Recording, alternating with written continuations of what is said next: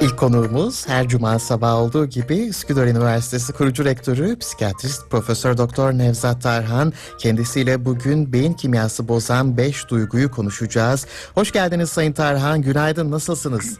Hoş bulduk. Teşekkür ederim. Ee, yayınlar diliyorum Güray Bey. Çok Sağ olun. çok şükür. İyiyiz çok şükür. Evet. Tabii çok ayrıntılı bir konu ama biz kısa bir zamana e, özetlemeye çalışacağız. E, beyin kimyasını bozan 5 duyguyu konuşacağız. E, duygularımız bizi nasıl yönlendiriyor acaba? Tabii yani bu 1990'lı yıllarda e, psikolojide bir devrim yaşandı. E, hatta Descartes'in yanılgısı diye bir kitap yazdı. Bir sinir bilimci.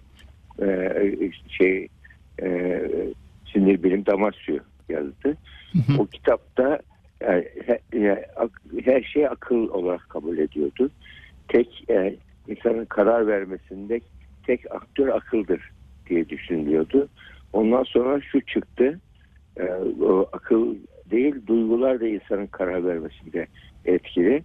Hatta bununla ilgili e, insanın yatırım yaparken satın alma davranışında yahut da çok zeki kimseler bazen çok aptalca şeyler yapıyorlar. Yani ve insanların yatırım yaparken daha çok e, böyle m, kar zarara göre değil de takdir övgü onaya göre yöneliyorlar. Güven duygusu hissettikleri alanda yöneliyorlar. Evlenirken mesela sevgi ve güvenle evleniyorlar. Yani bu, bu gibi durumlar nedeniyle işte e, böyle e, o zihinsel tuzaklarla ilgili bir psikolog e, davranış iktisadı ile ilgili 2000'li yıllarda Kahneman kitap yazdı. Nobel aldı daha sonra bununla ilgili.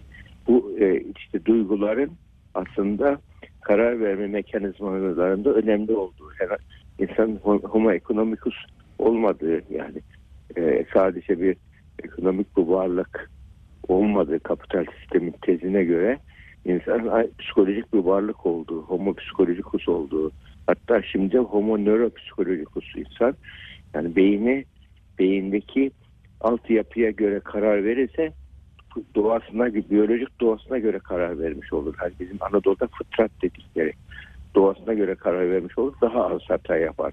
Onu da karar verirken göz önüne alalım. Yani genetik e, altyapımızı, yani sosyal ihtiyaçlarımızı, duygusal ihtiyaçlarımızı ve yani bir çıkar hesaplarımızı hepsini aynı anda karar vermek gerekir. Bütün bunlar e, insanın şeyi tabii duygular. Yani duyguları yönetmeyi öğrenmek gerekiyor. Duygular doğuştan öğrenilmiyor. Yani insan sonsuz iyi ve sonsuz kötü duygulara göre hepimizin içinde iyicil bir parça da var, kötücül bir parça da var. İyicil duygular da üretiyor, kötücül duygular da üretiyor. Buna göre biz karar seçiyoruz. Yani aslında her her dakika bir seçim bizim için. Her karar bir seçim, tercih. Ve bu şekilde hayatımız ilerliyor. Bu, bu, bu nedenle biz duyguları yönetmek gerekiyor. Ne olumlu, olumlu duygular var, olumsuz duygular var. İkisini de birlikte yönetmek gerekiyor. Bu da bir e, beceri, yetenek değil. Yani sonradan öğreniliyor. Evet. Kişi bu konuya yat- yatırım yapması lazım. Bu şekilde öğrenebiliyor. Evet. Yani burada sizin şeyiniz sorunuz varsa daha şey Tabii. olabilir tabii. E, bu Tabii, olumlu ve tabii. olumsuz duygular arasındaki geçiş de çok önemli. Beynimize Tabii. etkileri nasıl acaba işleyişi? E, çünkü çok farklı da tabii duygular var. Kin, öfke, korku, kısa- e, kıskançlık, düşmanlık bunlar daha çok olumsuz Tabii. duygular. E, bu duygular beynimizi nasıl etkiliyor? Olumlular nasıl etkiliyor? etkiliyor. Şimdi o yani hatta o be- beş olumsuz duygu var ki mahşerin beş atlısı ya da karanlığın beş e, karanlık beşli de deniyor. O duygu kin, öfke, nefret, kıskançlık, düşmanlık. Şimdi bir duygu, bu duygu ayet insani duygular bunlar. Yani bir olay olduğu zaman, bir, bir engellendiğimiz zaman, bir haksızlığa uğradığımız zaman Evet. bu duyguları bazı kıskançlık, bazıları da öfke, bazıları nefret, bazen düşmanlık hissederiz. Hissederiz. Bunu hissettiğimiz zaman o duygular bir şeydir. Şu anda vahşi bir attır. O vahşi atı yönetmek gerekiyor. Vahşi atı yönetebilirsek o duygular bizi hedefimize götürür. Yönetemezsek e, at patron benim der sizi istediği yöne götürür, hata yaptırır. Onun, bunu bu duygular yönetmek gerekiyor. Bu duygular beyinde e, o bir öfke anında, stres anında salgılanıyor. Bu duyguların sonucunda beynimiz savaş veya kaç tepkisi veriyor. Savaş tepkisi verirse işte beyin dama, e, beyin komut veriyor. Tehdit, tehdit var, tehlike var diyor. Savaş tepkisi verdiği zaman damarlar büzülüyor. Ve e, damar direnci artıyor, tansiyon yükseliyor. Mide bağırsak spazm oluyor, sindirimi öteliyor o anda. Tehlike var diyor. Büyüme hormonu yavaşlatıyor o anda. Tehlike var diye. Yani bir ülkede savaş olduğu zaman nasıl işte eğlence yerleri vesaire her şey ikinci plana atılır. Evet. Bunun gibi vücut savaş ama bazı durumlarda kaç tepkisi veriyor. Yani kişi tehdide karşı mücadele edemeyeceğine inanırsa düşüp bayılı veriyor mesela. Aniden. Kaç tepkisi. O savaş ve kaç tepkisi. Bu kişinin şeye o duygulara yüklediği anlamla ilgili. Yani duygulara bakış açımızla ilgili. Bu da öğrenilen bir şeydir. Kişi bu duyguları yaşayacak çocukluğundan beri ve bu, bu duygulara karşı annesi nasıl tepki veriyor, babası nasıl tepki veriyor ve burada doğrular nelerdir bunu öğreniyor. Mesela öfke kontrolü eğitimini öğreniyor burada. Bunları öğrendiği zaman da o öfkenin gelmesi, kıskançlığın olması şey değil. insani bir duygu, doğal bir şey olacak onlar. Tabii. Olduktan sonra yani o, o, o duyguların bize zararı, yani olumsuz etkisi yüzde yirmiyi geçmez. Ama yüzde seksen bizim o duygulara karşı verdiğimiz tepkidir. Bize olumluya veya olumsuza götürecek. Peki olumluya tepki verdiğimiz zaman nasıl? Bu sempatik sinir sistemi var. Bu duygular olduğu zaman o harekete geçiyor. Sempatik aktivasyon diyoruz. İşte bu işte omuz boyun bel sırt kasları kasılıyor. Vücut geriliyor böyle. Göz bebekleri büyüyor. Hatta beyne giden oksijen de artıyor mesela. Dikkat artıyor o anda. Şimdi bu birkaç saat sürerse vücut bunu hemen tolere ediyor yedeklerle. Hatta kana hemen şeker pompalanıyor. Kan şekeri yükseliyor. Vücudun ihtiyacı var enerjiye diye. Savaş olduğu için bunlar yapılıyor. Bu birkaç saat içinde tehlike geçti. Parasempatik sinir sistemini devreye koymamız lazım böyle durumlarda. Parasempatik sinir sistemi nedir? Tehlike geçti, gevşe, rahatla diyen vagus denilen vücudun en uzun siniridir vagus siniri. Sempatik sinir sisteminin ana siniridir. O da ne yapıyor? İşte gevşe, rahatla, tehlike geçti diye böyle yani mesela öz şefkat, böyle huzur, e, neşe, sevinç, ümit gibi olumlu duygular varsa kişide parasempatik sinir sistemi çalışıyor. Beyindeki asit özellikli kimyasalları siliyor. Azaltıyor. Birkaç saatin bir zarar olmuyor vücuda ama bu kronik stresi devamlı varsa, devamlı adam tetikteyse, e, devamlı kişi böyle agresifse bu, bu artık organlarda hasar başlıyor. Genç yaşta kalp krizinden öldü dediğimiz kişilerin çoğuna bakıyorsunuz hep böyle tetikte gergin kişiler. Hatta Evet, bunun maalesef. şeyde fark edilmiş bir kardiyolog ilk defa görüyor bunu Amerika'da. Kardiyolog bakıyor bir kadın doğumcu arkadaşın muayenehanesine gitmiş koltuklar pırıl pırıl.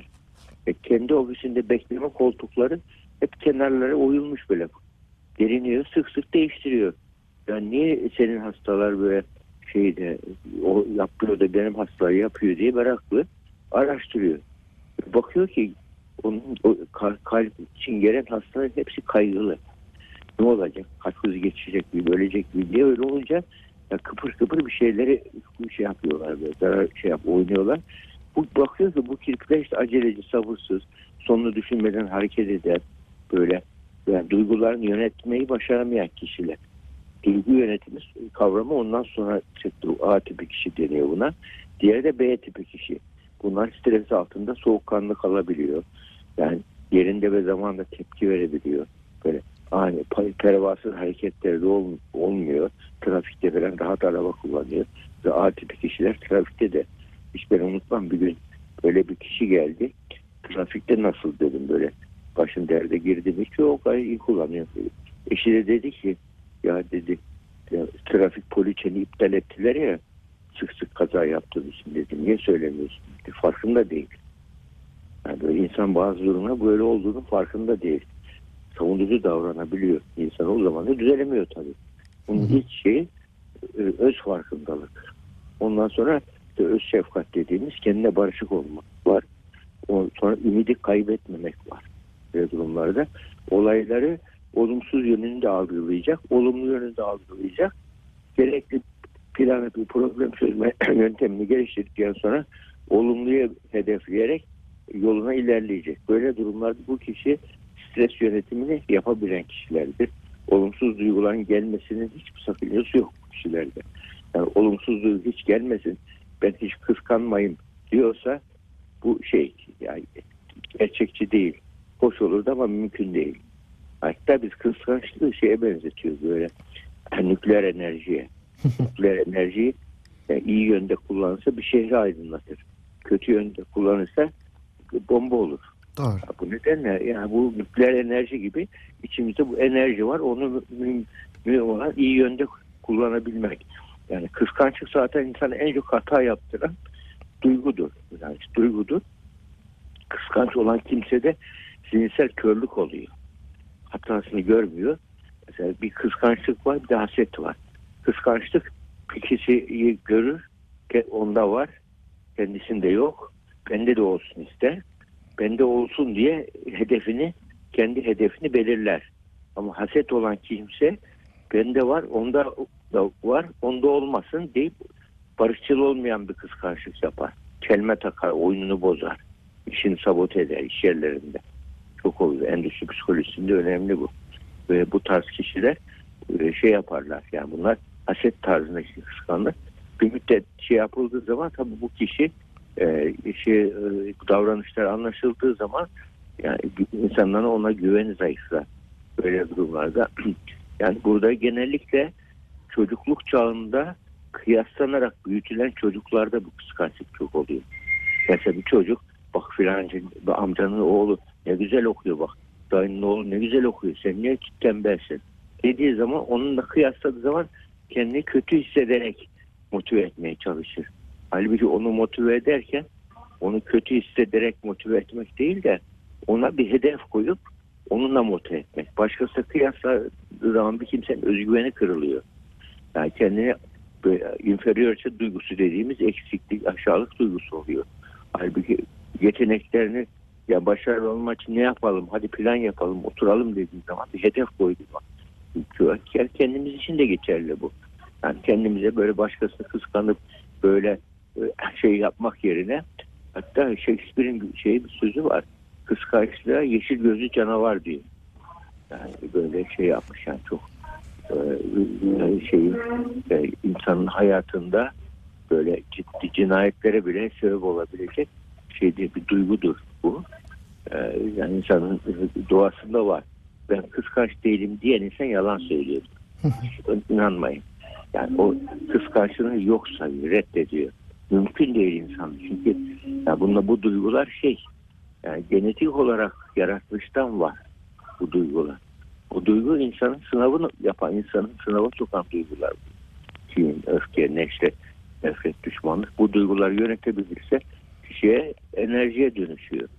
Yani bu nedenle yani bu negatif duyguları düşman gibi görmeyelim. Sadece e, bir e, yönetilmesi gereken bir e, negatif enerji değil pozitif enerji haline nasıl çeviririm diye buna odaklanması kişinin işe yarar. Çünkü asit özellikle kimyasallar salgılıyor bu bu beş şeyde mahşerin beş aklı dediğimiz bu duygular gerçekten şey vardır yani. Mesela bir iş adamı şey daha doğrusu altın üreticisi e, sarraf. Yani bir, çok kıymetli bir altını arıyor düşürmüş arıyor. Bir saat geçiyor bulamıyor. İki saat geçiyor bulamıyor. Hiçbir kalp hastalığı hiçbir şey yokken pat diye kalp krizinden ölüyor. Literatüre gelmiş. Ya bu niye öldü derken bakıyorsunuz artık bulamayacağıyla ilgili kanaat gelince yani çok böyle yaşam sebebim yok oldu gibi düşünüyor. Yani o derece değer vermiş ki o şeye diyelim bunu cevhere yaşam sebebim yok oldu diye bu derece beyin stres hormonunu salgılıyor damarı tıkıyor o da pat diye ölüyor kişi böyle durumlarda.